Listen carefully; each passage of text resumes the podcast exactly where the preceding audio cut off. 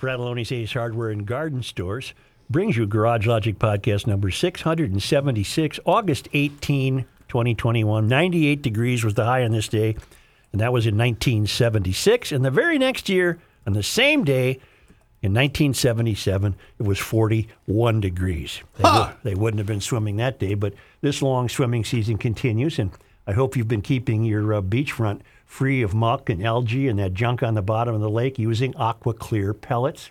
They eat up those dead leaves and dead weeds and everything else down there that messes with the kids. They're organic, they don't harm fish or plants or humans. You won't need a local permit, and it will clear up the water. It's a four week program. You just spray them out there, shoot them out there. You know, what, what's the word I want? You, you fling them out the there. geese. Fan 'em out. Fling them the out there, yeah.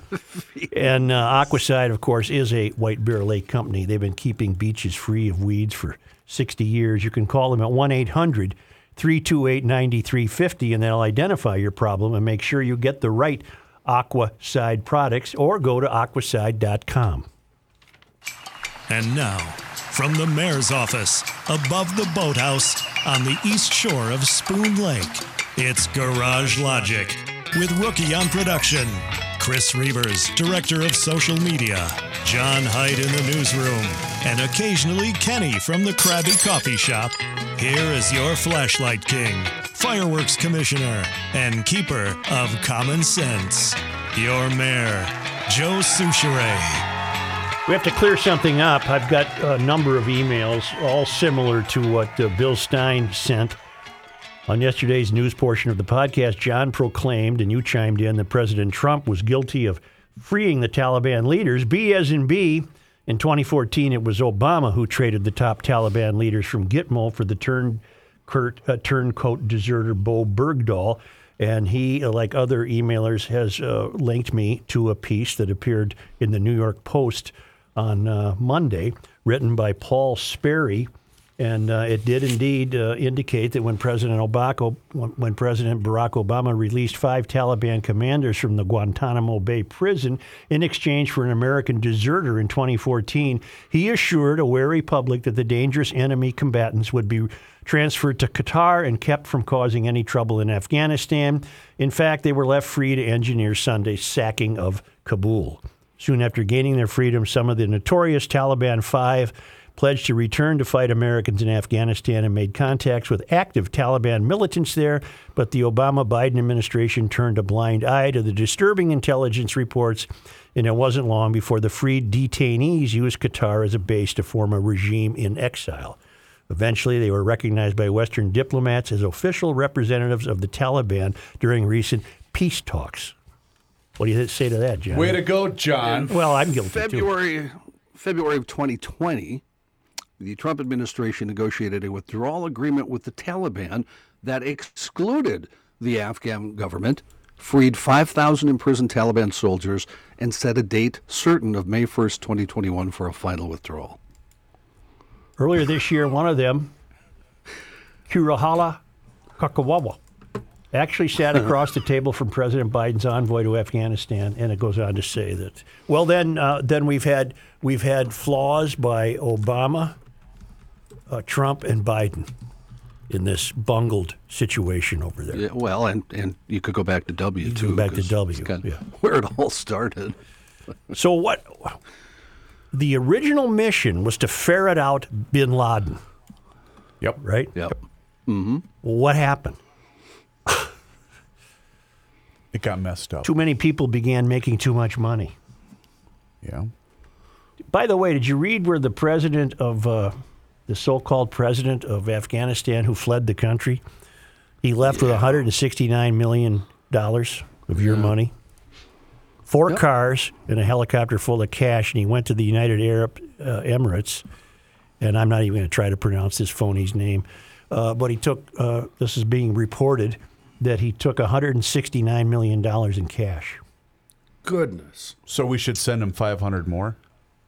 Isn't that something? We should send him 500, another 500 mil. The the Does, description uh, actually said it was falling on the uh, tarmac Yep. as he was approaching. Is- Literally cash. Is he buddies with Jennifer Carnahan? Not that I'm aware of. Can Kenny, Kenny, Kenny. Taking some of the heat off, John. You're welcome, John. I, I just spouted the truth here. I got nothing. I, Well, you there's know nothing what? You know what? There's enough blame to go around, beginning with W, Yeah. and then Obama, and then uh, Trump, and now Completely. Biden. Oh, look what we're I doing. agree completely. Look what we're doing. Well, We're doing whataboutism right now. yeah. And the finger pointing, it gets us nowhere. I'm not saying us. I'm just saying the collective us. It so, gets us nowhere. Such, when you said too many people are making too much money, who are you referring to? the industrial war industry. I mean, people who make bullets and guns and tanks and Humvees and airplanes and compasses and walkie-talkies and cell phones. So, and where do you think the Taliban is getting all of their uh, arsenal? Well, they're now using ours. Oh, Yeah. Oh, That's okay. another thing. That's good. Good. Why didn't you destroy that stuff? Because now there's a tank sitting there with a key in it. And airplane. What do you mean destroy it? Just what I said. Wreck it. Rather than leave them fully functioning, wonderful equipment, why not just have destroyed it as part of your withdrawal Or plan? bring it home? yeah. Uh, nothing makes sense to me anymore about anything. That's pretty much where my head's at. Yeah. Nothing makes sense to me.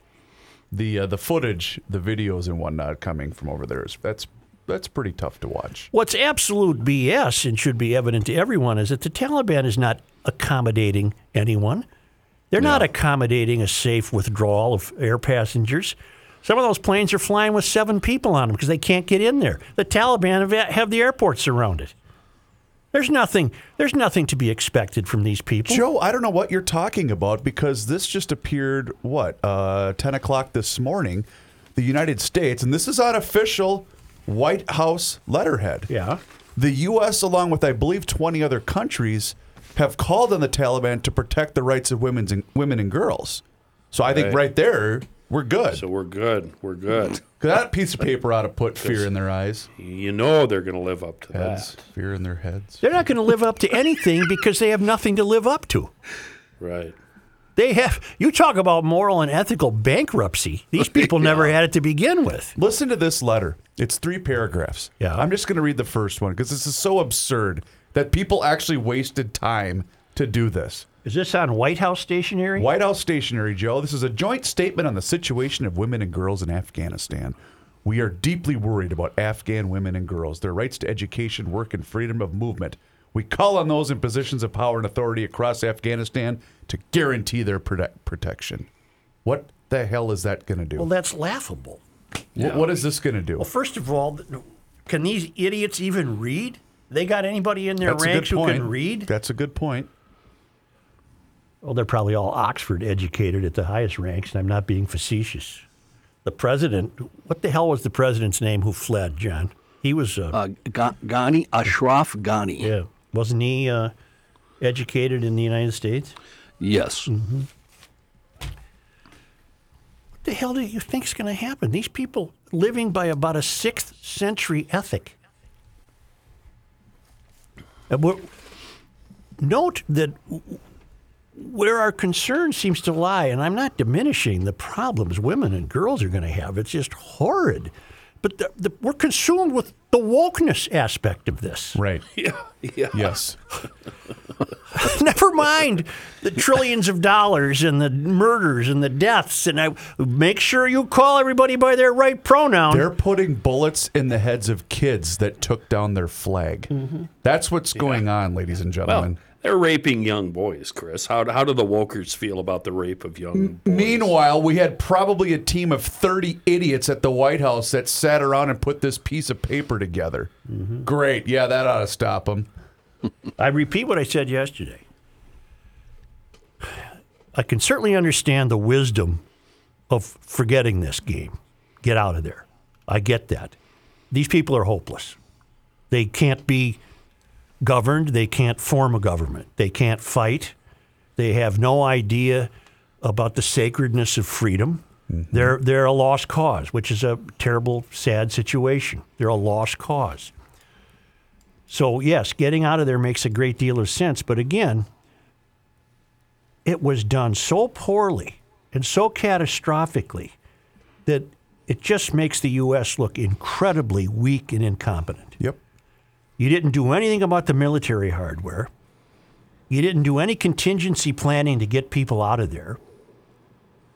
As recently as last month, Biden said it's it, it'll never happen. The Taliban cannot overtake that country. They have 300,000 trained army uh, people, and, and they're only about 75,000. It's not even plausible, Biden said. That was a month ago.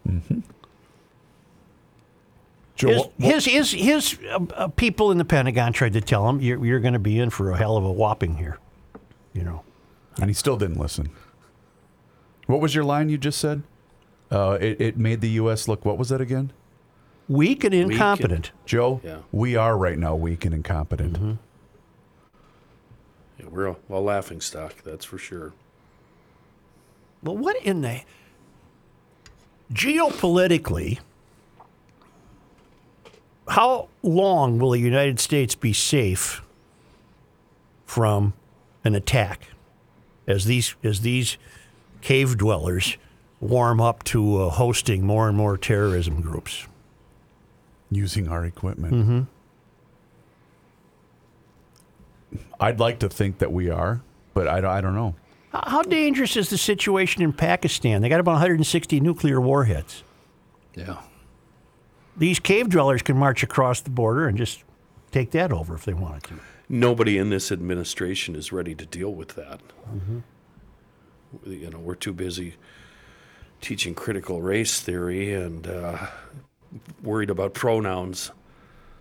All right, let me put my tinfoil hat on quick before I say this next sentence. You I don't think there's any such thing anymore as a tinfoil hat. I, I think everything's in play. Do you remember the months leading up to the election? Sure. And we said that basically Biden was just going to be a figurehead and they're going to send him off to the corner to eat ice cream and then just remove him from office Yep. at some point? Yep. Is that going to happen right now because know. of this? I don't think so. no. Hmm. But he's having trouble finding allies. Yeah, you think? He's being criticized widely from both parties. Mm-hmm. And I, I think the likes of CNN are really struggling to put together a narrative somehow defending him, and they're failing. They can't. The, the, images are too powerful. Well, Such, n- nobody under him who we suspect of pulling his strings, none of them are competent enough to deal with this situation. Like I said, we're, we're pronouns and CRT and, you know, the like. Victor Davis Hanson, whose writing I admire greatly. I haven't had a chance to read it yet. I'm going to thoroughly digest it later today and talk about it tomorrow. And again, make an attempt to have him on the show. Uh, he's uh, he's analyzed this attack on whiteness in a very uh, intelligent and frightening way. Uh, I'll have more on that when I. A, num- a number of emailers alerted me to the piece, and I, I have it now, and I'll read it and make my notes later today and talk about it tomorrow. I thought we. Uh, no, that is not the piece we printed last week. No, What is it called? I don't have it in front of me. Oh, is racism now moral? Moral.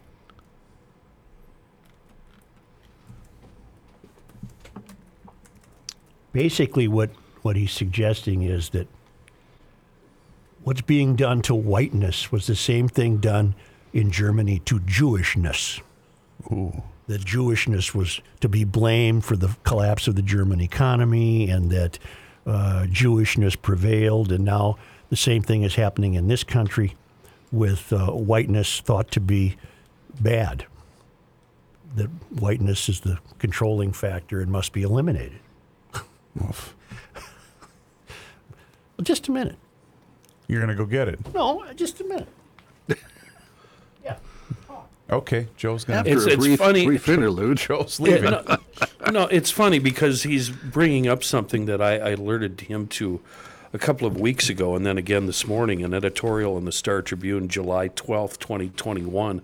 Uh, headline: Are the Taliban really all that different from us? John and this or guy, Kenny? hold on, hold on, John, uh, Joe. And this guy in this editorial basically blames white people for everything, and and compares white people to the Taliban, and and and Which says that we're editorial are the you talking about?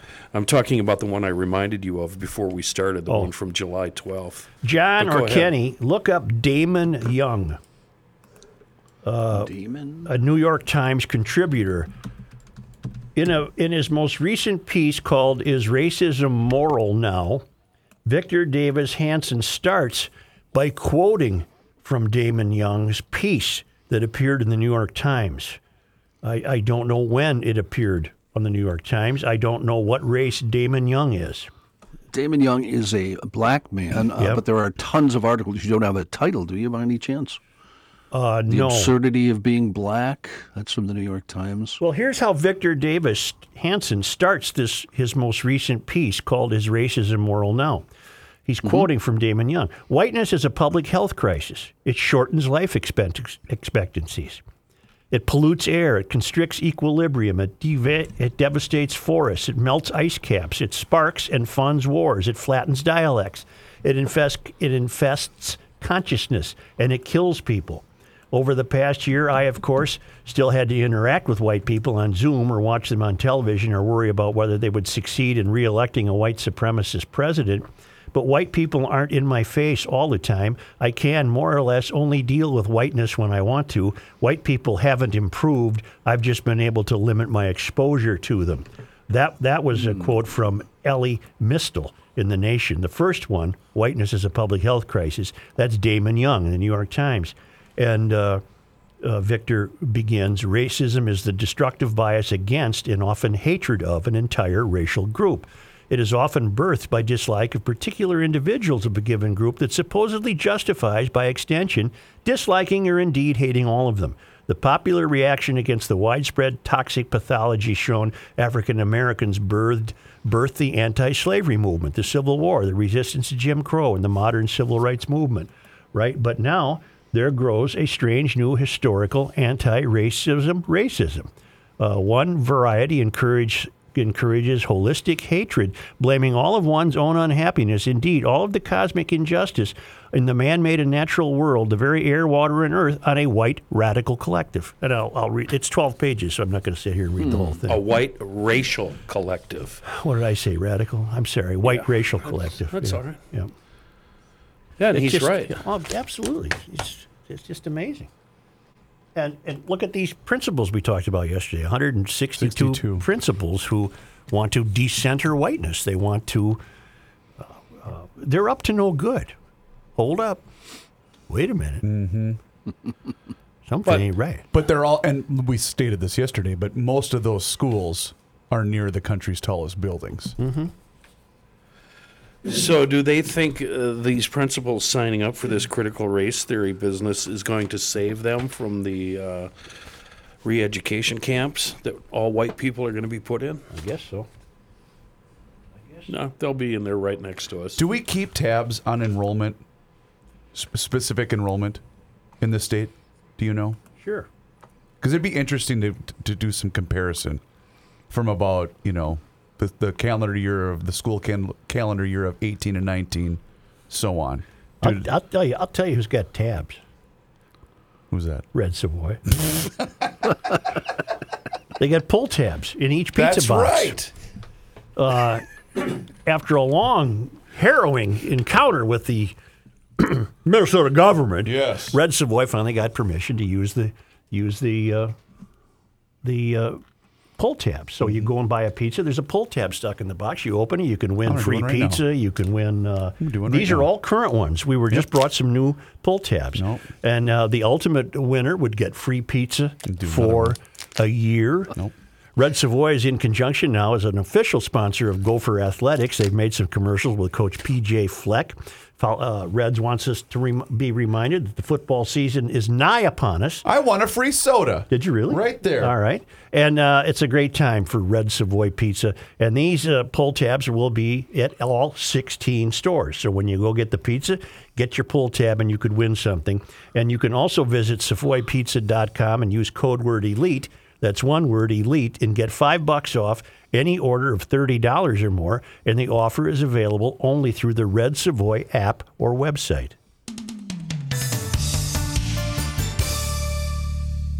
Hey, become a part of the Chill Boys family like the entire Garage Logic staff and also so many of you GLers right now that have made your purchase for maybe for yourself or for somebody else. It doesn't matter because they are the hands down most comfortable underwear you will ever own. I promise you. They have a wide variety. It's performance boxers, bamboo boxers, bamboo boxer briefs. It just check out their website right now chillboys.com. There you can place your order for the comfortable boxers, or maybe you want a couple of cool t shirts, sunglasses, whatever you want. Go online right now. Here's the coolest part if you have an order over $40, it ships fast and free in the United States. Yeah, anywhere. They're a local Minnesota company, and they are so happy to be part of the Garage Logic family. They also have a really cool number of sale items that are going on right now. So do like we did, become a part of the Chill Boys family, whether you want the performance, the bamboo, it doesn't matter. You're going to really be happy with your purchase at Chill Boys Brand on Twitter. It's the end of the world as we know it, and he feels fine. Joe Soucheray. So it's one thing when a hooplehead on a podcast tells you how amazing Seafoam Deep Creep is, but entirely another thing when a real living and working blacksmith tells you the same thing. Scott writes, Hi, Kenny. I had a customer come into the shop with a door from an outdoor wood furnace that hadn't been used for a couple of years. He needed me to get the rusted latch mechanism working again. It's basically a one inch shaft inside a six inch pipe. I slipped a four foot extension over the handle. I couldn't bust it loose, wouldn't wiggle, no go. I had just bought my first can of Seafoam Deep Creep a few d- days earlier. Never really had good luck with any of these rust buster types of sprays before, but it was closing in on beer hour, so why not give it a shot? He sprayed it down, uh, left it to soak over the weekend, was pleasantly surprised when I gave it a try on Monday morning. It had completely loosened up. I didn't even have to work it back and forth. Deep Creep is a great product in a world of frozen, rusty parts. Signed, your blacksmith friend, just a little north of you boys in the studio. Guys, he's the one that uh, made us all those really cool bottle openers. Oh, yeah. Oh, yeah. Yeah, very neat. Yeah, yeah, he's a true artist. And if a, a blacksmith tells you that Seafoam Deep Creep is a real M- McCoy, boy, you got to take note. Engine treatment, tranny tune, and Deep Creep. Truly great products from Seafoam. My uh, my bottle opener, by the way, is at my brother's shed near his beer fridge in Faribault. Oh, okay. Well, good That's spot how nice that was. Oh, I'm going to need that. The Star Tribune has a editorial today written by Ahmad Tharwat, whose name should ring a bell with GLers. He's a buddy of Ilhan Omar. Uh, he's the kind of so-called media type that she would be comfortable around. Uh, in fact, we'll play you some of that in a moment. Uh, he writes images of uh, the, the headline is a tale of two Taliban's, Afghans and uh, Afghanistan's and ours. I, I didn't know we had a Taliban. Images of the Afghan Taliban inside the presidential palace in Kabul are distant shadows of what took place beside, inside the U.S. Capitol on January 6th of this year. No, they're not. It's not even. It's not even remotely analogous. Those people have been arrested, tried, imprisoned if necessary. Uh, what they did cannot be condoned, but they did it within the framework of the rules we have, and they suffered consequences. There's no consequences, you moron Tharwat. What are you? T- what are you telling me? We don't have a Taliban in this country. The American Taliban, that's what he's calling these people, Yep. Stormed the Capitol to reinstall their cult leader to office after he lost the election and launched the Stop the Steal movement. In the Afghan presidential palace, we saw the victorious Afghan Taliban forces surrounding their confident leader, sitting on the same place where our ex-president, where ex-president Ashraf Ghani used to sit. Ghani, a Western-trained economist who who had to give up his American citizenship to become president of Afghanistan, has now fled the country with stolen millions looking for a place to hide. He may end up in America as an illegal immigrant. Ghani posted on Facebook that he fled to prevent further bloodshed. The Taliban have won with the judgment of their swords and guns and are now responsible for the honor, property, and self preservation of their countrymen, he said. This is 22 years. This is 20 years too late, Mr. President. Now, which president is he referring to? No, no I, idea. I don't know. The Taliban are back under the American after the American invasion kicked them out 20 years ago, having swept the country before President Joe Biden could finish his noon nap. This surprised everyone except those who understand the lessons of Vietnam. You can't indefinitely defeat a national movement no matter what your pretext or claimed good intentions are. I don't even know what he's trying to say. Americans were up in arms after the hillbilly coup on January 6th. Okay, well, first you called it a Taliban type activity. Now you're mm-hmm. calling it a hillbilly coup. Mm-hmm. Good Americans cried, This is un American. But the same good people voted for and supported presidents from Dwight Eisenhower, John Kennedy, Lyndon Johnson, Ronald Reagan, George W., Barack, Donald Trump, and Biden when they stormed other countries' capitals and installed puppet regimes. Where, where have we done that? he is all over the place. Where have we done that? the American Taliban, who supported right wing military dictators in South America, Africa, and the Middle East, are not that fond of democracy. Everyone now is talking about the danger of Taliban rule, how the Taliban will treat women, whether they will bring back the hijab and burqa. 20 years of destruction, hundreds of thousands killed, millions of refugees, trillions of dollars wasted, and all the talk in the West is about whether Afghan women will be able to take their hijabs off. Western reporters are talking to young women who fear the change in their lifestyles. No one is talking about the lies and deceptions of the Bush administration spewed to get us into this mess in the first place. Honestly, I'm speechless. Over the years, we have tr- we have supported regimes that uh, treated women worse in Saudi Arabia and the Gulf oil countries. Now we are cozy up to Mohammed bin Salman in uh, Saudi Arabia because he lets women drive, and the dictator of General Abdel Fattah el Sisi in Egypt because he got rid of the Muslim Brotherhood and let women take their hijabs off. Afghan Taliban entered the presidential palace with their arms. Still, they showed more reverence to the place than the American Taliban who stormed our capital on January 6th. The Taliban of 2021 is not the same as 2001. All their announcements support that. Al Jazeera reported that Mullah Abdul Ghani Baradar, who heads the Taliban's political bureau, said in a brief video Sunday that the test would begin with meeting the expectations of Afghans and resolving their problems. A BBC reporter interrogated a Taliban spokesman about whether they would force women to wear the burqa. The answer was no, a hijab would do. Then the BBC reporter asked if they would let women go back to school and get an education. Women will go to school and get an education, he said, and this sap buys that. This sap is thinking that that'll happen. Oh, sure, yeah. Here in America, the American Taliban stormed school board meetings to stop the teaching of critical race No, theory no, uh, no, and no. communism, preventing the schools from teaching history that may make white kids uncomfortable. How about black kids enduring 300 years of teaching racism and white history? So, if it's any consolation for all of this, as you sit in your living room watching the Taliban conquer Afghanistan, remember that Obama assassinated Osama bin Laden sitting comfortably in his Situation Room. I, that's his conclusion. I have no idea what he wants me to understand by that. I have no idea. That he should have been there with the, the Navy apparently, SEAls. apparently. Oh, okay. leading the charge. Now I know he has First Amendment rights, but I'm really puzzled as to, to why the Star Tribune printed this. This guy clearly hates the country. Mm-hmm. So does his pal Omar. Now you'll recall they were on. T- this guy has a TV show, Arab American TV show, uh, called I have it Bill right here. Haddon with Ahmed. Uh, he uh, blogs at Notes from America and whatever. And uh, so we we dug up this clip because uh, uh, well, I think it's self-explanatory. I think um, a, a product of this sensationalized uh, media. Why did you stop? There we go. You know, you, you have these sound bites and you have these words, and and everybody says it with such an in, you know intensity, and so it must mean it must hold a bigger meaning. Why does it keep doing that? I don't know. Sorry Sounds about that. strange you know, and weird. and Sound- um, I remember um, when I was in college, I took uh, a terrorism class, and is there a such thing? yeah, there was. So you go. was, Out, there is a lab for that. there was a, there was a class that you. Do you go to lab? No, go out we, field we, trip. we learned in the, the ideology of. I'm glad um, you do that. and so it was. It was the, the thing that was interesting in the class was every time the the the professor said Al Qaeda, he sort of like his shoulders went up, and you know. Yeah, he's in command like, here. Al Qaeda, you know, Hezbollah. He's an expert. And it was, you know, What's as his it- name? as- What to put his Oh, name on we the not, we, we does he live? saying his name.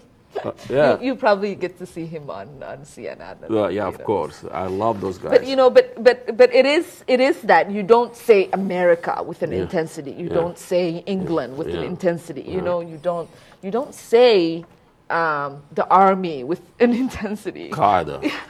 But you say these these names because you you want that that word to carry weight. You want it to leave something with. Wow. America 2021.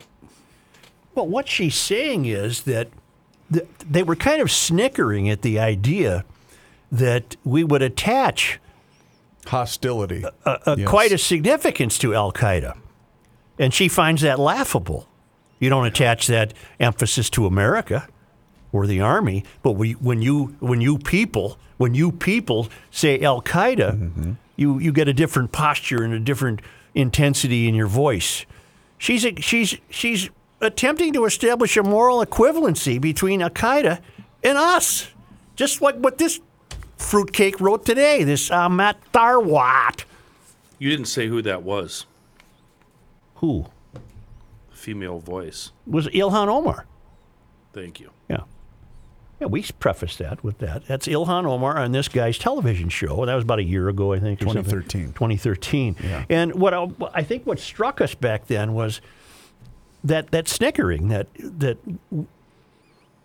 we apparently have no right to uh, be judgmental about Al Qaeda. Yeah, this was uh, inter- it was an interview conducted by Ahmad Tharwat with Ilhan Omar in 2013 for his YouTube channel. Well, she's tried to make that moral equivalence recently. Remember with Israel and Yeah. uh, Hamas. yeah, Hamas. She's tried to do the same thing, saying the U.S. and Israel were the same as Hamas. John, was that different than when she also uh, was talking about the 9/11 terror attacks, uh, calling it "some people did something"? Some people did something. Or was that a different time? No, that was a different time. This was just two, three weeks ago, Gotcha. maybe a month ago. Okay, gotcha. But what what what what fries me is that she thinks we're so unenlightened. Yeah.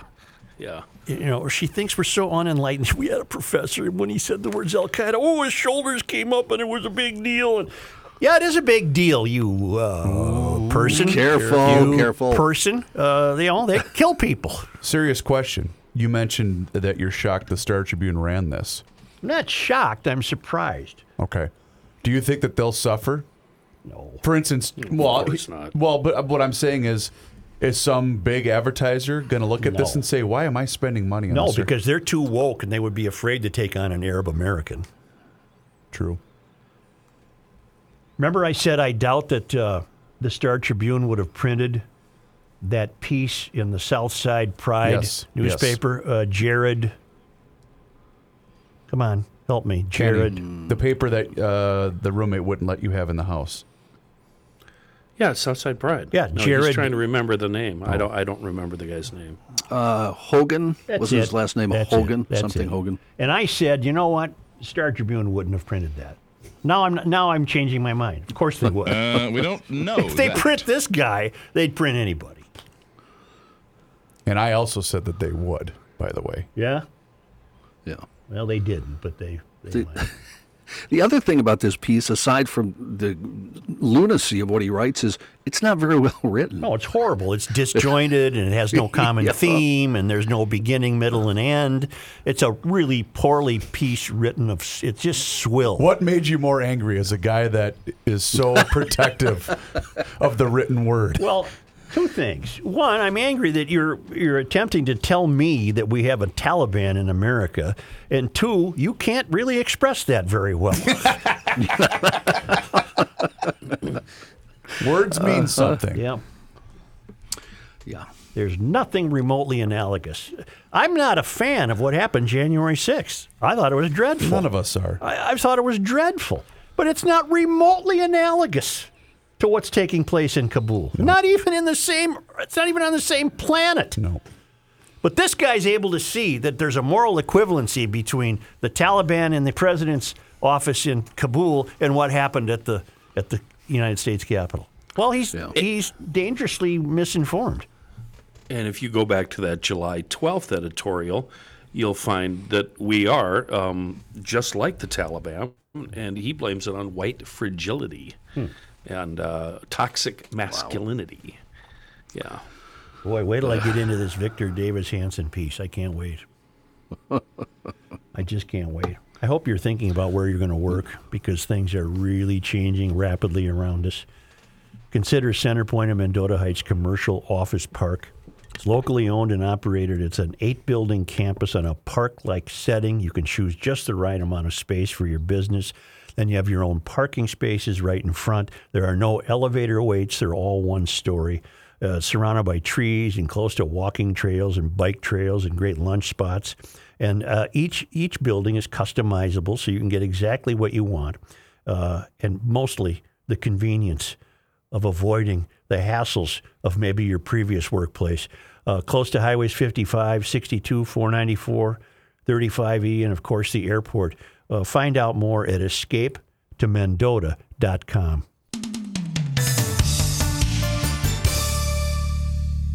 Hey, GLers, it's Reavers here with a couple of questions for you. Are you noticing a decrease in the following? Maybe strength, endurance, enjoyment of life, libido, or maybe it's just a lack of energy? Are you tired of feeling exhausted even after you eat dinner? I've got an answer for you. You need to call my friends at Everest Men's Health. From signs of low testosterone to other deficiencies, they examine every single area important to a man's overall health. And that allows them to develop an easy to follow plan that will ensure your success. It does not matter where you fall on the spectrum of men's health. The time is right now to come into Everest Men's Health and take the first steps toward realizing your best health possible. The great thing about Everest is their medical specialists look at the entire picture and they figure out what is causing these changes to you. They start with a full medical evaluation to check testosterone levels, important vitamin levels, blood levels, and overall body composition. And once they identify the deficiencies, such as low T or vitamin deficiencies, they create a personalized lifestyle program that can include testosterone replacement, medication management, vitamin and natural supplementation, and exercise prescription and nutritional guidance. Trust me, Everest is fantastic and they provide a comfortable environment that is not intimidating like other medical clinics. They specialize in men's health and they can be your doctor for all your health needs and they will refer you to a specialist if needed. It's a wonderful environment and fantastic people. Go online right now to everestmenshealth.com and you can call today to schedule your $50 testosterone test at any one of their three locations in Woodbury, Plymouth, and now in Eagan. And please let them know that you heard about them on the Garage Logic podcast.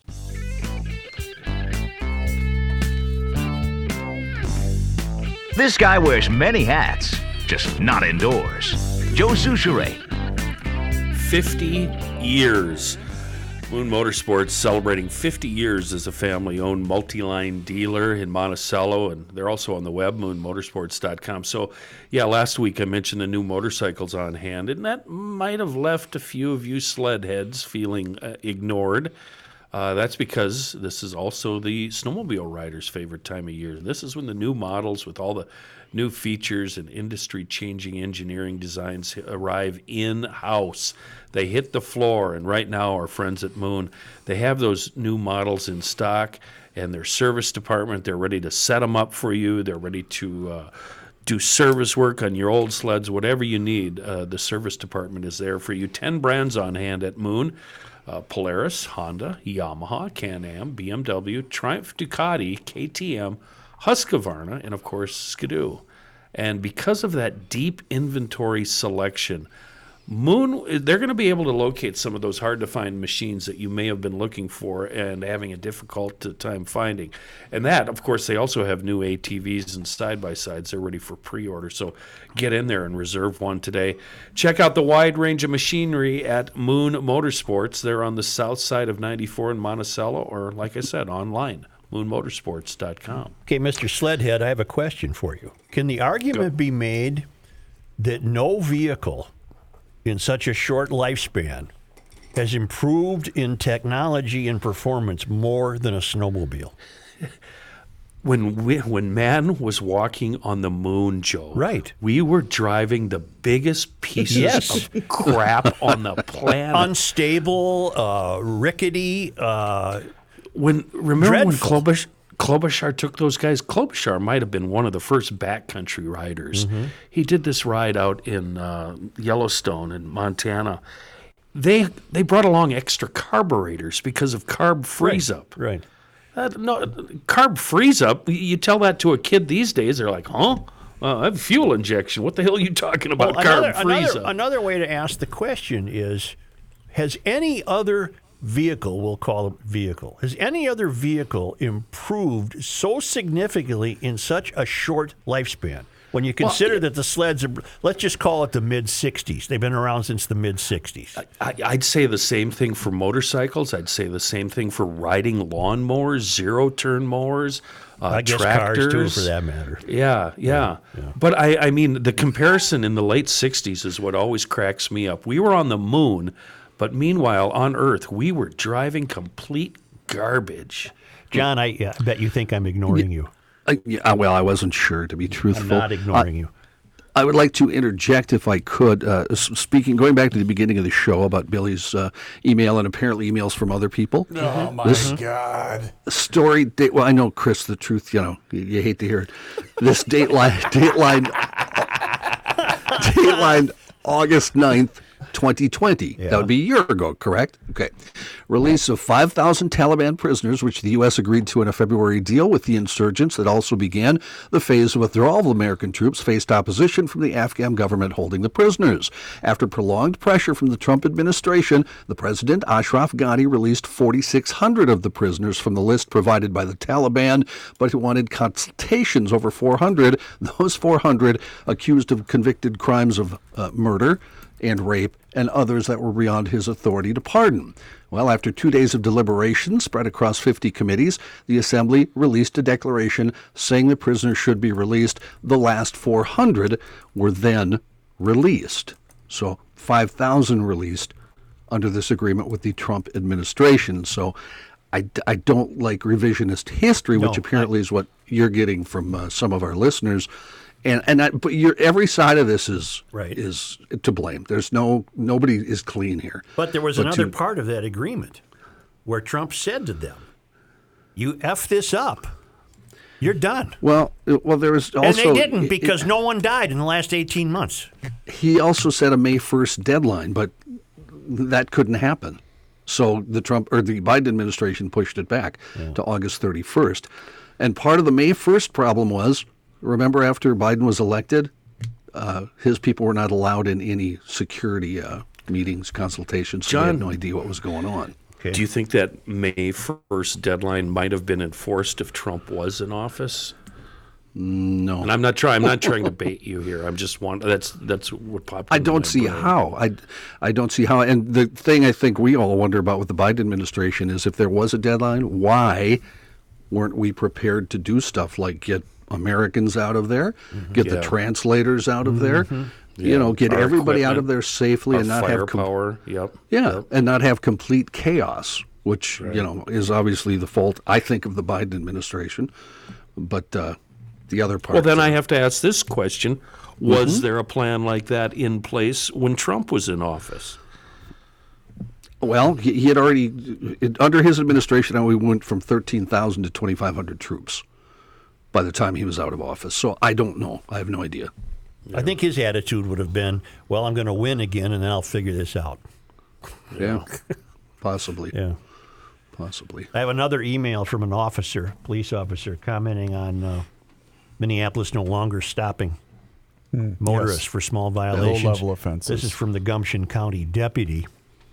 I heard the email you read on Monday from the MPD Copper regarding their new policy not to stop people for expired tabs, suspended uh, objects, and uh, no license plate light, etc. That policy is pure and simple cowardice on the part of the chief. The chief said the purpose of the new policy is to free up officers for more important things.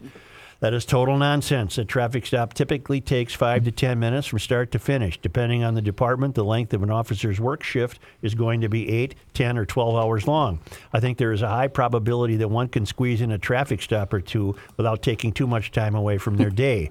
Granted, there are days when we uh, do go call to call for the entire day, but in most shifts, we are able to do some proactive enforcement. The Minneapolis officer pointed out some of the larger criminal offenses we find while making traffic stops. One of the things he mentioned was finding drivers who have had their driving privileges suspended. Unfortunately, the Minneapolis city attorney has now said they will not charge people for driving with a suspended license unless they have been involved in an accident or a serious offense. Don't forget forget returning your library book, you know. It is disappointing that the Minneapolis city attorney refuses to do the job. The city attorney takes an oath to uphold all Minnesota laws, not just those laws they find to their liking. People getting their driving privileges suspended primarily for not paying fines on moving violation tickets, failing to pay child support, and DWI arrests.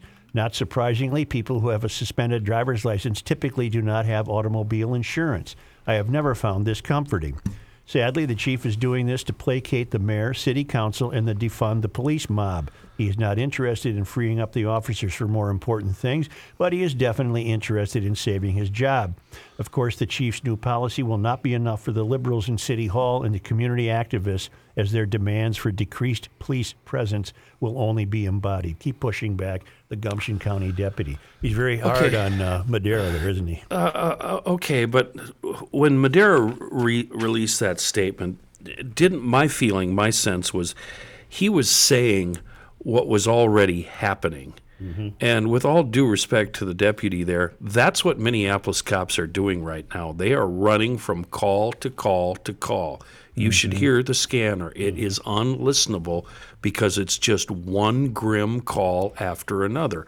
And I, I don't have to remind you that there's a full on war going on north of downtown. Uh, all the way up to the Brooklyns and into the Brooklyns. The- Or a kid uh, was shot multiple times last night.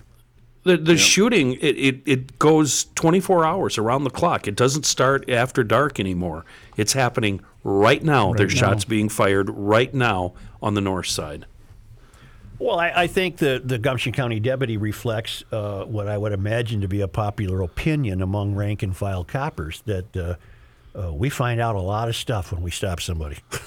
you know, oh oh i don't disagree yeah, with yeah, him at but- all. no I, I am absolutely on board with with uh, his way of thinking. And that kind of stuff is playing out in the suburbs where they still have police officers and they still can make these proactive stops. And that's where i parted con- uh, company with the reverend because uh, the reverend timothy christopher doesn't really like these stops. I do be- Mm-hmm. because they lead to bigger things. It's just a, it's a it's a manpower issue, yeah. Right? right. Yeah, it's quite just, simply right. quite simply yeah Does your Minnesota state lawmaker live in the district they represent? It's an issue that catapulted into the spotlight during the uh, John Thompson situation. Well, I'm glad to see uh, Mary Kiffmeyer is not giving up. The video of Thompson's traffic stop, where he said he's a state rep but gave the officer a Wisconsin license, sparked conversation, and it's behind the push to look where Minnesota legislators live. It opened questions about the election process and what residency information is shared. We need to get this straightened out and figured out. There's clearly a problem here, Senator Mary Kiffmeyer said. Uh, she's a Republican senator who chairs the elections committee. When they elect their representatives, they need to be able to know that they're that that is their representative, that they reside and live in their district. That needs to be answered one way or another. And right now, I think the statute has left too much uncertainty. Kiffmeyer said.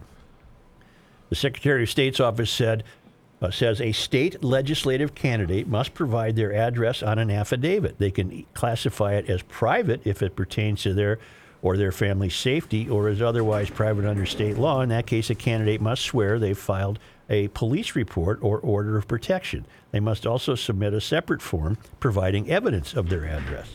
Well, I don't think any of that was done with Thompson Of course not. Because he's either lied to Wisconsin authorities or he's lied to Minnesota authorities or both or both. Oh, yeah. It's usually been somewhat of a trust, but we've had we've had no verification. Kiffmeyer said. Uh, WCCO looked at affidavits for current legislators. Most state senators and representatives made their address public.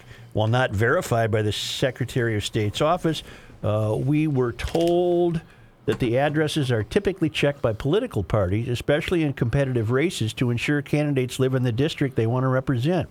Well, A, uh, the John Thompson John Strominger race was not competitive. No. I don't think anybody paid attention to anything except uh, that Thompson was there was a chance to install another black legislative representative. I don't think he was vetted at all.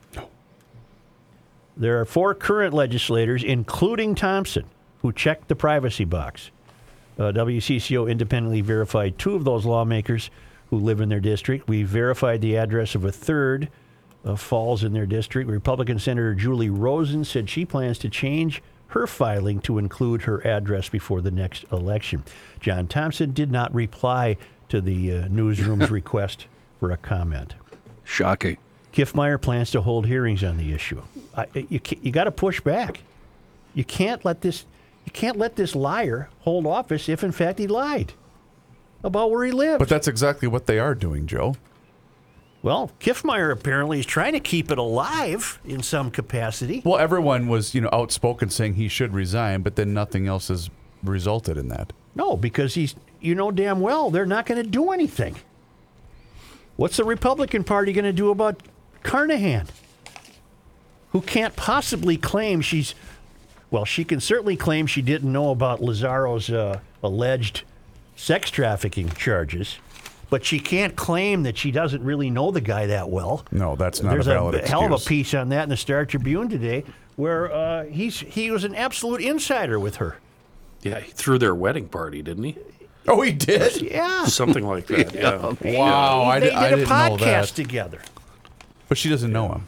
Well, no, she's not claiming she doesn't know him, but she keeps trying to distance herself from him by saying, "I didn't know anything about these allegations." Or is she doing the Joe Soucheray at Hubbard Broadcasting when we say, Joe, for a million dollars, do you know who this person is? Chris, the analogy I was going to make is that that's kind of the way we treat Joe too. It's like, yeah, we work with him, but we really don't We don't know really him. know, know him that well. Try not try not to get to know him. He's kind of you know, a different sort of fella. Uh, What Carnahan keeps claiming is, "You're accusing me of guilt by association. That's that's dangerous." Okay, Lazzaro was more than just an average donor, according to descriptions from more than a dozen Republican leaders and activists, half of whom spoke on the condition of anonymity for fear of backlash. They described his close connection to Carnahan, with whom he hosted a podcast, and uh, what did he do? And gave the uh, party. Where, where is this? For fear of backlash. They described hosted a podcast and backed his party chairwoman. And God No, they described his close connection to Carnahan, with whom he hosted a podcast and backed as party chairwoman in 2017. Lazzaro, 30, never took on an official party role, but he materialized as a regular fixture almost overnight in Minnesota GOP politics through ties to Carnahan. They were frequently together. When there was a money shortage, she could always count on him, said, said Barb, Barb Sutter, Sutter, an RNC an community RNC committee woman. committee, mil- uh, committee woman who had joined growing calls for Carnahan's resignation. She considered him a close friend. Okay, that's that's fine. Yeah. That's fine. Uh, Such, I misspoke. Uh, he did not throw their party. He he was at their wedding party. I misspoke. Let me correct myself right now. What was the name of the podcast? truth matters. Really? Yeah. Whoops. You're kidding. No, said that yesterday. Come on. Oh, I. Come on. Yeah. Truth matters. Oh yeah. I wonder if you If can I had do- a podcast, it would call be called "Lie, Lie, Lie." Minnesota After Orville. GOP's Truth Matters. He gave 240 grand to the Republican Party. But here's the problem, Carnahan. If you cared at all about this state and, and the desperate need for the possibility even of a conservative voice or two, get the hell out. The Democrats are going to play this all day long. They're going to play this all day long. And Well, she's ineffective at this point, Josh, because she's lost the confidence of the entire party. right. You know, so it, she, she's ineffective. So she, if if she truly cared about the party, she would be out of there. Not to promote another podcast on the wildly successful Garage Logic podcast, but if you did um, want to download any one of the six 20 minute episodes um, you can do so on Apple iTunes. Is that what they Wait a minute. Six of them? 20. John, did you hear that? 20 minutes. Yes. No, you. We can do that, Kenny. Come on. 20. We can do that. We could knock that out in 15 minutes. Hell, yesterday, Fred, yesterday Fred Aloni went off for 25 minutes before we even started recording. Think about it, John. We'll th- we'll throw in two five minute songs. Yeah, we'll be out of there in Oh. 10 minutes. Perfect. Don't adapt the Royce theory How of do doing a podcast. How do I get through this next 20 minutes? No, his greatest achievement in the world of radio was when he walked out. He he stormed open the uh, the studio door because we had a 20 minute interview with Jim Cott. I'm stealing money today. It was pre-recorded. My, my favorite was when he went out to appear live at the state fair, but then ran taped interviews sat there with and it just like sat Buddha. there. Yeah. I gotta go get a gizmo. I'm going to go get a Pepsi. No, this is going on. Hey, my brother drove his new Volkswagen Taos to Mackinac Island and back, 34.6 miles to the gallon. Wow. Yikes! He really, wow. he really is enjoying this thing. It's the Volkswagen's new SUV. It's a little smaller than the Tiguan, but it's loaded with technology and stuff. Mm-hmm. He really enjoys it. That's at Schmelz Countryside in Maplewood. Schmelz Countryside, Volkswagen, Fiat, and Alfa Romeo. One of the last Twin Cities truly owned family dealerships. Right now, 0% for up to 36 months on all new Volkswagen vehicles, except the all electric ID4. As I mentioned, that Taos is in stock. Uh, and 0% for up to 72 months on Fiat, 0% for up to 48 months on Alfa Romeo models. Man, are they handsome. Uh, it's right there in Maplewood on the quad, uh, southeast quadrant of uh, Highways 36 and 61. It's been there for more than 50 years. I shop there and will continue to. Uh, find out more at schmelzvw.com, schmelzalfaromeo.com, and schmelzfiat.com.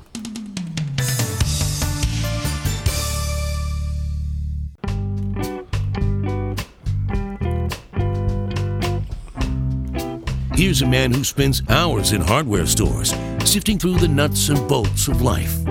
Joe Soucheray. It's a nice piece of music. By the way, John, that email never arrived last night. All right. I'll, I'll tell him again. So I initially was thinking about a vault door uh, on my root cellar because you know the pickles were up to seventy-seven jars now. Um, but now I'm thinking a vault door in the bathroom. That would be a, a much better idea. Um, Maple Grove Lock and Safe.com. That's the web address of Maple Grove Lock and Safe, 6901 East Fish Lake Road. I only bring that up because it's a brand new location. Uh, and yeah, if you want to buy a vault door for your root cellar or bathroom, or if you've got a secret room, the owner, Rich, he, he, he might give you the side eye if you bring up 77 jars of pickles. Uh, but he'll help you out. Uh, and he'll help you out with a Liberty Safe vault door because Liberty Safe, obviously, the best, biggest, strongest built, best selling safe in the country. Um, but yeah, either way, you got to stop into MGL&S, talk to Rich, ask him all sorts of crazy questions. He's uh, fantastic. He'll make sure you go home happy. He'll end up saving you money. Don't go to some dumb box store and buy some piece of crap. Go see Rut, uh, Rich and his shop in Maple Grove, maplegrovelockandsafe.com. Here's John Height. Thank you, Joe. This morning, a wildfire in northeastern Minnesota has tripled in size since it was first spotted Sunday. The Greenwood fire is now at about 3,200 acres in size and has prompted evacuations. So far, about 75 homes west of Isabella were given evacuation notices. That number is expected to grow. This morning, an incident management team will be on the ground in northern Minnesota as the fire continues to burn. In Australia, 737 also has been brought in from fighting fires out west to help put this fire out. The National Guard is working on several fires, including one detected late Monday night just south of Ely. Overnight Tuesday into Wednesday, officials said the Greenwood fire is now at more than 3,200 acres. Uh, meanwhile, there is another fire. The lightning caused whelp fire is forcing closures in the Boundary Waters Canoe Area Wilderness. That fire, about 10 to 20 acres in size as of Tuesday, is burning four miles west northwest of Sawbill Lake. Have you guys seen the planes Yes. in Oh, yeah. water? Yes. It's nifty video. A 17 year old boy died in the hospital after he was shot Tuesday afternoon in Brooklyn Park. According to the Brooklyn Park Police Department, officers responded to a call of shots fired near the Dejir African Market near Brookdale Drive North and Yates Avenue North. Officers found a 17 year old in a vehicle suffering from a gunshot wound. He was taken to a hospital where he died. Police said it appears the suspect walked up to the parked car, shot the victim while he was sitting inside. The motive is unclear, but police say they believe several suspects are involved. They ran from the scene. No arrests have been announced at this point. You almost find yourself hoping that this is gang warfare because the alternative to that is these are just randomly crazy people shooting each other. No, it, it is gang warfare. It, it, it, it definitely is. Good. I mean, not good, but good. You know what I mean? You mean No, it, it's it's not good either. No, way. I know, I know, I know. Target Corporation still growing faster than it did before the pandemic. Executives Wednesday morning signaled they expect no let up in the months ahead.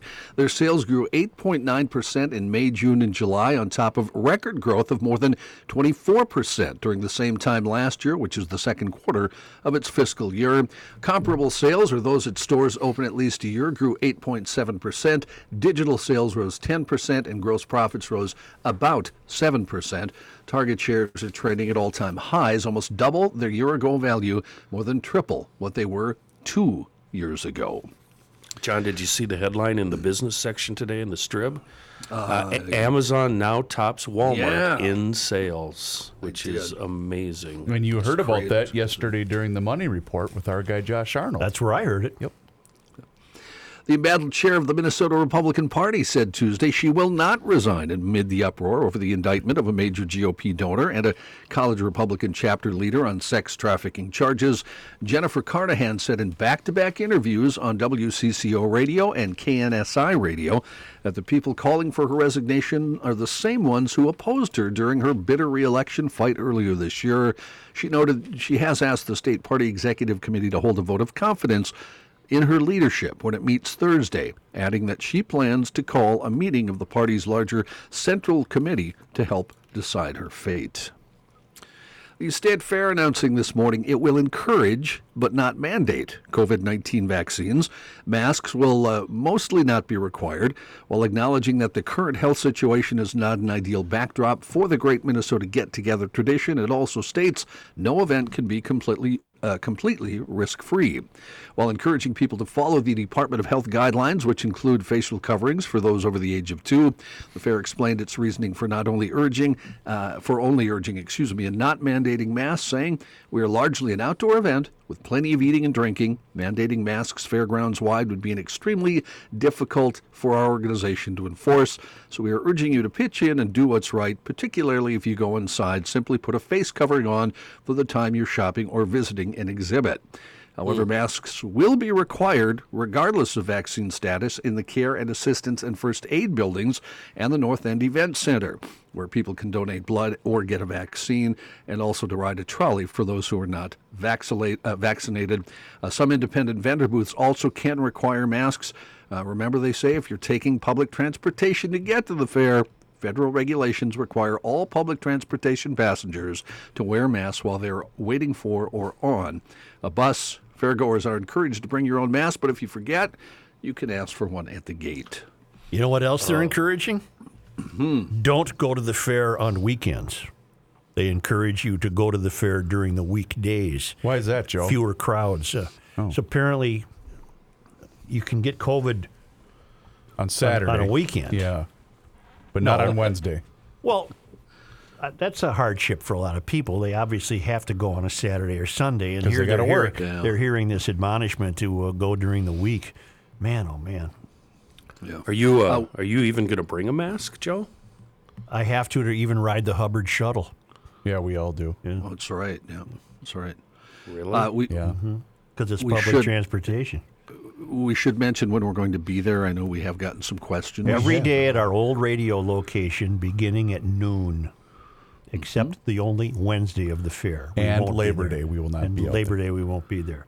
But uh, we'll But you can show up early because there might be some shows recording Well, I mean, that. on Thursday, John and uh, Kenny are going to do something early. and and I- Dawn.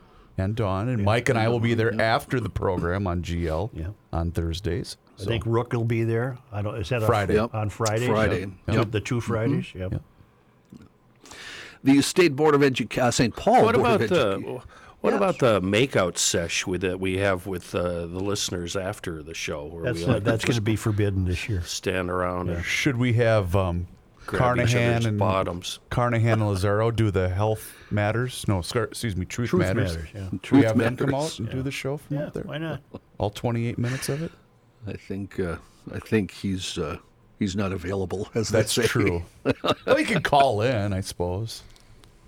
The St. Paul Board of Education voted unanimously Tuesday night to approve a mask mandate for the upcoming school year amid concerns over possible COVID 19 infections among students who are too young to get vaccinated. The mask mandate, approved by a 7 zip vote, applies to all students, teachers, staff, and visitors two years and older, regardless of age or vaccination status. Uh, that all went into effect starting this morning. Uh, the United States, meanwhile, will begin widely distributing COVID 19 booster shots in September. As new data shows that vaccine protection wanes over time, that announcement made this morning. As a result, U.S. agencies are getting ready to offer booster shots to all eligible Americans beginning the week of September 20th, starting eight months after their second dose of Pfizer or Moderna vaccines. While they said recipients of Johnson & Johnson single-shot vaccine will likely need boosters, they're waiting more data in the next few weeks before they make a formal uh, recommendation on the folks that got the Johnson & Johnsons. Is there a brand that you that would not require a booster? I mean, just do they all require a booster? They're not sure yet about Johnson & Johnson. They're still waiting for word on that. But Moderna, Pfizer, yes, you, they're recommending the booster. And uh, from what I read, it's uh, 10 times more protection with the booster. What, whatever, I don't know. Well, in how come I didn't get ten times the protection in the first place? I think because you, you build antibodies which with each progressive shot. So Well, the what number the hell do I got to get this shot every week? Well, they're not. I just read an article about that before we came on the air, uh, where it said they weren't sure. It was Andy Slavitt. Remember Andy? Yep. Uh, He always said available, Andy Slavitt. He's not sure. They're not sure uh, if we will have to get another round next year or if this will do it. He said because it's 10 times more effective, they think it may be fine and you won't need any more, but they are not 100% positive. No, look at it this that. way, guys. So you got one microchip the first time. Now you're going to get two. So you'll have two of this. and they'll probably good. wear out. So then you're going to get your third and fourth microchip a year Yeah. from now. Yeah. Oh, good. Yeah, it's important they keep track of my every movement. Um, Reavers, a, a couple of years ago, the last time we were at the fair, didn't we talk Such into going over to a beer joint or something? We and, did. uh, we did. hanging out for a while. Yeah. Are we going to get any of that out of you uh, this time around, Suchi? I don't know. Joe's always good for the first round. As might just leave you the money he's and the drinking it, of walking Yeah. to the shuttle. I was going to say he'll just give us the money and leave this year. He's not hanging around to talk. uh, some of the least vaccinated areas, and a lot of COVID news again. We're back to that level where there's four or five. I swore off every day. this. I could swear Yeah, we swore off COVID news. Meanwhile, some of the least vaccinated areas in the country are back to what officials call alarming levels. Alabama has more COVID patients right now than ICU beds. And in Mississippi, they've just opened up the second field hospital at the University of Mississippi Medical Center campus. The first one opened uh, just a week ago. In just weeks, Mississippi saw the number of hospitalized patients double, quickly causing hospitals to become overrun in that state. Oh, John, what about Yes, uh, Don hi. McLean's ho- ho- home state, dirty old Missouri? She said I- that that state led the nation in the least vaccinated people, right? Isn't that what she there, said? there were five states that were having issues. I did not see Missouri in that uh, list Oh. of five states that were having serious issues.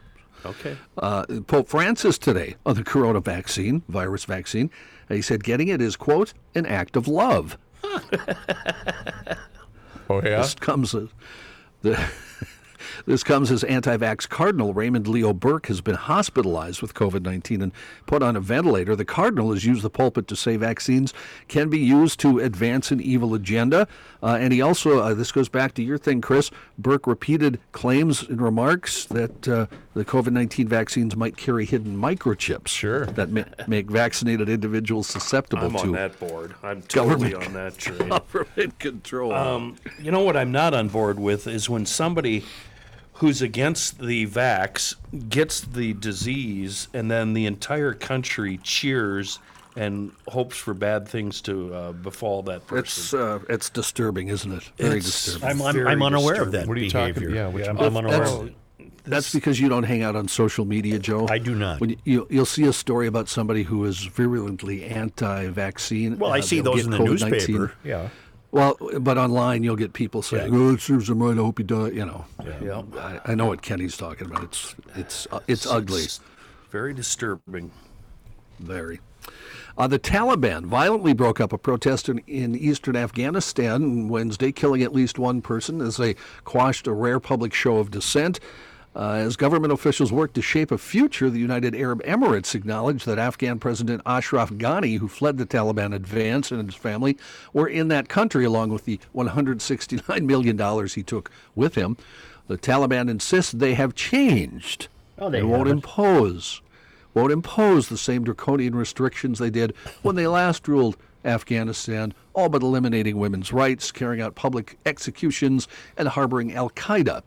But a lot of Afghanistans remain deeply skeptical about that, and the violent response to this protest will fuel those fears. Uh, there are also numerous photos of women and children who have been beaten. Report of a woman shot for not wearing a burqa. A picture showed the woman's family trying to help her as she was lying in a pool of blood in the street. Uh, the Taliban, meanwhile, has offered safe passage from Afghanistan for civilians to join a U.S. directed airlift from the capital. However, uh, that's a problem because there are reports that every road to the airport is being blocked and people are being turned away, pushed back, or even beaten as they try to reach Kabul International Airport. How do you even know who's who's a Taliban member and who isn't? They all wear the bad clothes and I'm going to guess the guy. probably with, with the gun, huh? Yeah, there you Yeah, go. I think yeah. that's a good sign. Uh, by the way, John, this is from a White House correspondent. I'm not familiar with him by the name of Charlie Spiering. I'm not Okay. familiar with him. Uh, he Don't sent this him, out no. about five minutes ago. Uh, President Joe Biden and Chancellor Angela Merkel did speak today about the situation in Af- Afghanistan. So he, Did somebody tell Joe that he talked to her? yeah, he has finally Does- gotten around to uh, speaking to another that? leader about the Such. situation. According to you, Joe, we can tell who the Taliban are because, and I don't know where you got this information, but it's hilarious. They paint their toenails. Yeah. Yeah. Really? Well, there's not much to do up in the caves. You know, there's a lot of downtime in the caves. Where do you get the toenail polish? I, I don't know where I got this. I, You- you- this was you can years get it. ago. See, They also, go to Walgreens. accord- uh, also according to Such, and I've I've taken this over and used it myself. Um, we Joe identifies millennials when he sees them drinking Mountain Dew. So Ah. all, to Joe, all millennials are Mountain Dew drinkers, which is my the, that is my favorite Such phrase ever. Oh, here come the bleeping Mountain Dew drinkers. From the uh, You're Doing This All Wrong department, emergency crews responded Tuesday to an SUV that drivers spotted submerged in the Yakima River. But the Yakima County Sheriff's Office says the driver claims he did it intentionally. At about 11 a.m., callers said they saw the blue Suburban in the water of the Yakima River near Century Landing. Sheriff's deputies responded, found the vehicle in the water and the owner nearby. Why did he do this? Why, John? Well, Bees. co- no, co- GPS told him to. no, according to the sheriff's department, the owner of the vehicle told them he had replaced the thermostat in his vehicle and needed to fill the radiator with water. That, that- and this person has a license. Deputies say the driver told them he intentionally drove the SUV into the water so that he could get water into the radiator. This can't be. I I had not thought of that one. It's, it's from the police report. Where is this in Washington? Yep, Yakima, State of Washington. state of Washington. Yeah. The vehicle was towed out of the water. Uh, officers say the man won't face charges for that. You won't find any of these knuckleheads at Giants Ridge. No. because people at Giants Ridge are too appreciative of just how they got there and the nature and the water recreation and the hiking and the biking. Oh, and by the way, the Quarry and the Legend, two of the greatest public golf courses in the country, not to mention Minnesota. Giants Ridge offers group golf rates for groups of eight or more, including customized tournament packages. The 37 hole special this summer play the Legend and the Quarry on the same day with lunch on Giants Ridge. for one incredible rate $160 plus tax on weekdays and $175 plus tax on weekends. Just for fun, Google what it costs to play Pebble Beach or Torrey Pines. And uh, as I've said, you're returning to nature and beautiful views and hiking and dining and lodging and much more. View 3D course flyovers of the legend and the quarry at giantsridge.com, John. The names, social security numbers, and information from driver's licenses or other ID of just over 40 million former and prospective customers that applied for T-Mobile credit have been exposed in a recent data breach, the company said. Sorry, sorry, Chris. The same data for you about T-Mobile? seven. Yeah, me, me too. Why would you Same- be T-Mobile? At the best. Jeez. Same data for about 7.8 million current T Mobile postpaid customers appears to be compromised. No phone numbers, account numbers, PINs, passwords, or financial information were compromised, according to T Mobile. They confirmed about 850,000 active T Mobile prepaid customer names, phone numbers, and account PINs were exposed. The company said that it proactively reset all the PINs on those accounts. There was also some additional information from inactive prepaid accounts accessed through prepaid billing files. T Mobile said that no customer financial information, credit card information, debit, or other payment information or social security numbers were in the file. Go get a job, you losers, and stop stealing people's identity. God, that stuff makes me so angry. The uh, creepiest story of the day a, a batch of mini brains grown in a lab from stem cells have spontaneously developed working eye structures. That is weird. Oh. Call me Dr. Frankenstein. Two optic cups on the tiny brain organoids being grown in dishes, mirroring the development of eye structures in human embryos, grew, according to Science Alert. I Scientists disagree. who- The scientists running the experiment think the breakthrough could help better understand eye diseases. Jay Gopalakrishnan of University Hospital Dusseldorf in Germany said these organoids can help to study brain eye interactions during embryo development. He said brain organoids are not full brains as we know them, they are small structures grown from stem cells harvested from adult humans. He says he and his colleagues are trying to observe eye development to see how it works. Well, John, that's fantastic. Uh, the return of the blob, huh? Exactly. Yeah. Why don't we take a short time out here?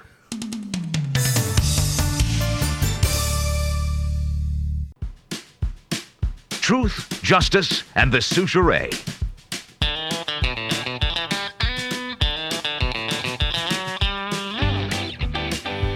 President Trump has been allowed back on Twitter Oh, after disguising himself as Don Mohammed Trumpistan, a newly hired spokesperson for the Taliban. As Trump had previously been banned from the service, they then allowed back on after disguising himself as a spokesperson for the Chinese Communist Party, then banned him again once he couldn't help himself and started claiming the election was stolen again. This is simply the latest ploy to get back on social media. Allah be praised. Allah be pretty great. Maybe the best ever. Everyone says so. Trumpistan wrote on Twitter as his first post that Joe Biden is really screwing things up over here. What a sad, pathetic loser. Oh man, they're making me do this praying thing now. Why do I need to pray? Very humiliating. Not good. He also promised to make Afghanistan great again and wrote on his new Twitter account that Afghanistan is back, baby. Jack Dorsey caught on to what Trump was doing pretty quickly, but wasn't able to do anything about it. This guy says he's a Taliban spokesperson, and it would be wrong of us to silence someone as, of a different culture. Now, if he starts questioning whether our government and election practices are worth trusting, then we can ban him immediately. We're keeping a close watch on this Trumpistan person. Uh, at publishing time, Trump had asked his Taliban associates if they could maybe consider not doing the full burqa thing on all these beautiful ladies. Up from the Babylon Bee. That's funny. Have you guys seen the fella who goes to the drive-through windows that does a great Trump? No. And he orders the world's best cheeseburger. I want the best cheeseburger. You know, Yeah. It goes on and on.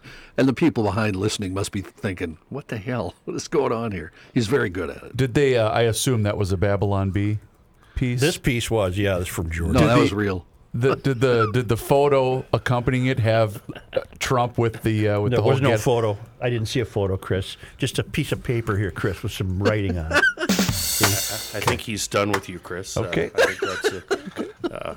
You guys remember Tytler's Cycle? T Y T L E R apostrophe S?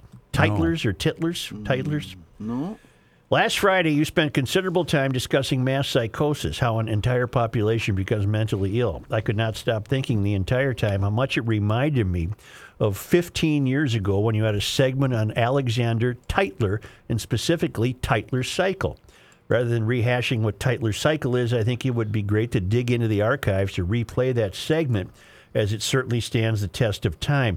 Tytler's Cycle is that cycle where you go from uh, dependence to independence to poverty to this and that, you know, and you end up just losing all your freedoms. All right. For what it's worth, I'm the wrestling coach at Hudson High School, and for the last 15 years or so, we use Tytler's Cycle continuously. I created a poster by my desk in my coach's office, and we refer to it constantly, making sure my staff is 100% aware of when we stray from abundance to selfishness, and it is my job as the leader to artificially create an environment that allows us to skip ahead to faith and avoid the negative pieces of the cycle. I only point that out because uh, what if I say I don't know? The president decided to do the same thing, but in this important context, how much better off we would be. By the way, this is from Chris. By the way, it was 19 years ago to the day that my wife Jenny was the August GLer of the month when she listened to your show while in labor with our firstborn and you oh. signed off. She told the doctor she was now ready. Now that's a fan. that's a that's a listener. Hold on here, Doc. Yeah. Only because they come to us all the way from Marloth Park in Mpumalanga, South Africa, from the traveling Lymans. On this day in 1929, you ready? August 18th, a uh-huh. 350 pound bear was killed in the Hotel Duluth Lounge. Wow. The, what? Yes, the bear had followed truck driver Arvid Peterson and his shipment of fish into the city. Come on. And attracted by the smell of food in the Hotel Duluth coffee shop, broke through the window of the lounge. The hotel's night watchman, Albert Nelson, and an unnamed local resident confronted the bear, hitting it with a chair and a hammer. Others called the police, and Sergeant Eli LeBeau shot the bear after trying to corner it unharmed and return it to the woods. The bear was the third killed in Duluth that year. What's that? Was 1929. Wait a minute. I, I thought we were supposed to believe that, that wildlife is only encroaching on populated areas because we've destroyed their natural habitat. Yes. That, It's the third bear shot in Duluth in 1929. Hmm. On this day in 1993, Dan and Steve Butner of Roseville completed the first north to south bicycle ride across Africa. Uh, they uh, set their rear wheels in the Mediterranean Sea 272 days and 11,836 miles before rolling their front wheels into the Indian Ocean. In addition to such natural obstacles as the Sahara Desert, jungles, and mountains, they faced malaria, civil war, thieves, and a lack of supplies. And finally, on this day in 2007, Reavers, on this day in 2007, That would be 14 years ago today, Joe. Flash flooding killed seven and caused $67 million in damages in Dodge, Fillmore, Houston, Olmsted, Steele, Wabasha, and Winona counties. People were act, uh, were evacuated from Rushford, Stockton, Houston, Elba, Minnesota City, and portions of Winona. Wow. I remember that flooding. I do too. I remember that flooding. 12 years ago, you know what happened? Huh. You guys remember? 12 years ago is what year? We were sitting in the Sports Talk studios Mm-hmm. watching the Channel 5 chopper watch Brett Favre come Oh, into town, yeah, baby. yeah. Oh, You see where 12 Favre is years now ago. part of a group campaigning to keep kids from playing football? Yes, he is. Yeah. Till they're 14. Till they're 14. Okay, I got an idea. I'm going to give you a twofer. You're, go, you're going up Highway 61. Your first stop is Grundhofer's Old Fashioned Meats. Yep. Maybe you want to pick up a quarter or a half side of beef. Uh, Spencer's had a GLer purchase a side of beef. And they're still looking to hire. So if GLers are interested or know someone who would like to work for a family owned business that is growing, give Spencer a call directly. wait, so you wait, st- yeah, wait. Kenny? Will he pay me in meat? Yeah, you can I get don't. paid in meat. I don't need another taxable income, but I, I'd like to be paid in meat. So there, That's not bad. Okay, so you're looking for a job. Mm-hmm. You stop at Grundhofer's. Okay. You load up on the steaks, the burgers, the brats, the meatloafs, the bacon, the ham, the seasoning. Off you go. You're going to stay on 61. All right. Go to EcoFun in downtown Forest Lake. They're looking for employees because it's been our job to make our clients' lives miserable. Can I clock in at both places at the same time? Yes. Okay, so I'm clocking Yes, in at Grundhofer's. definitely. Hold on, Spence. I'm making a delivery. I'll be right back. Then you run up to EcoFun. Yep. You get your Bintelli e-bike or your scooter. You get the job application. You got all the food waiting for you in your car, so you're Mm-hmm. excited about that. So you go in, you you give a you give Tim Bloom a great impression because you're terribly excited that you've got you've created a twofer. You've stayed right on Highway 61 and gotten the world's best meat. And now you're at EcoFun Motorsports on Highway 61 in downtown Forest Lake, and you're getting the best bicycles the Bintelli e bike, the Yamaha products, youth recreational equipment, helmets, apparel, great service, and uh, then off you go uh, home.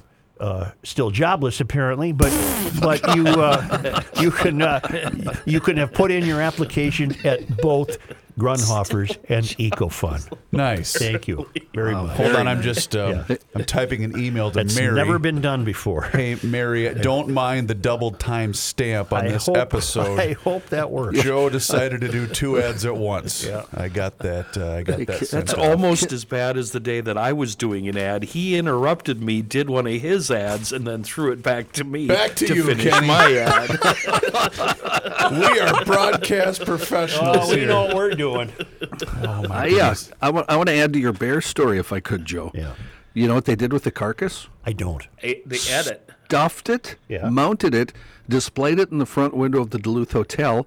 But when Prohibition ended in 1932, the bear was moved to the coffee shop, which became enough, uh, appropriately enough, the Black Bear Lounge. Really, it's So probably the- the still bear- there. It's not. The lounge has since closed, but when it closed, they gave it to Grandma's Saloon in Delhi, the one on Canal Park. Oh yeah. So is that where the bear is? I, I don't know if it's still there, but it, it was at one time. And it's I don't- I don't Grandma's sloon. Sloan. Sloon. Grandma's Sloon, sloon. sorry. Yes. So the guy that was driving that, that wagon in, it had, must have been horse drawn, huh? What He was must his have been going two miles an hour because the bear or- followed him. Arvid somebody. Oli or Arvid? or- Arvid Arvid Peterson driving for Gopher Truck Lines. When you have an animal stuffed, serious question, because I don't know how to cape out Hey, a keep deer. it out, man. Um, how long does it keep, or you know, before it gets bad? Well, you treat it. That's what I'm Let's asking. just hit the music, you Yeah, tell spray it with uh, Lysol or something. I'm, not, I'm done talking to you. Jeez. Um, hey, Yeah. why don't you do us a favor, GLers, and download and subscribe, Chris, Yeah. when you turn a cow into leather shoes, how long do they last before they go bad? Well, usually with my stinky feet, only about six months before I have to throw the shoes away. Depends what you drop on them. That's true too. Okay. Hi. Uh, will you do us a favor and subscribe to the Garage Logic YouTube channel before I get yelled at? And also download the Pod MN app for your smart device where you have the chance to win fantastic Garage Logic prizes. We'll catch you tomorrow.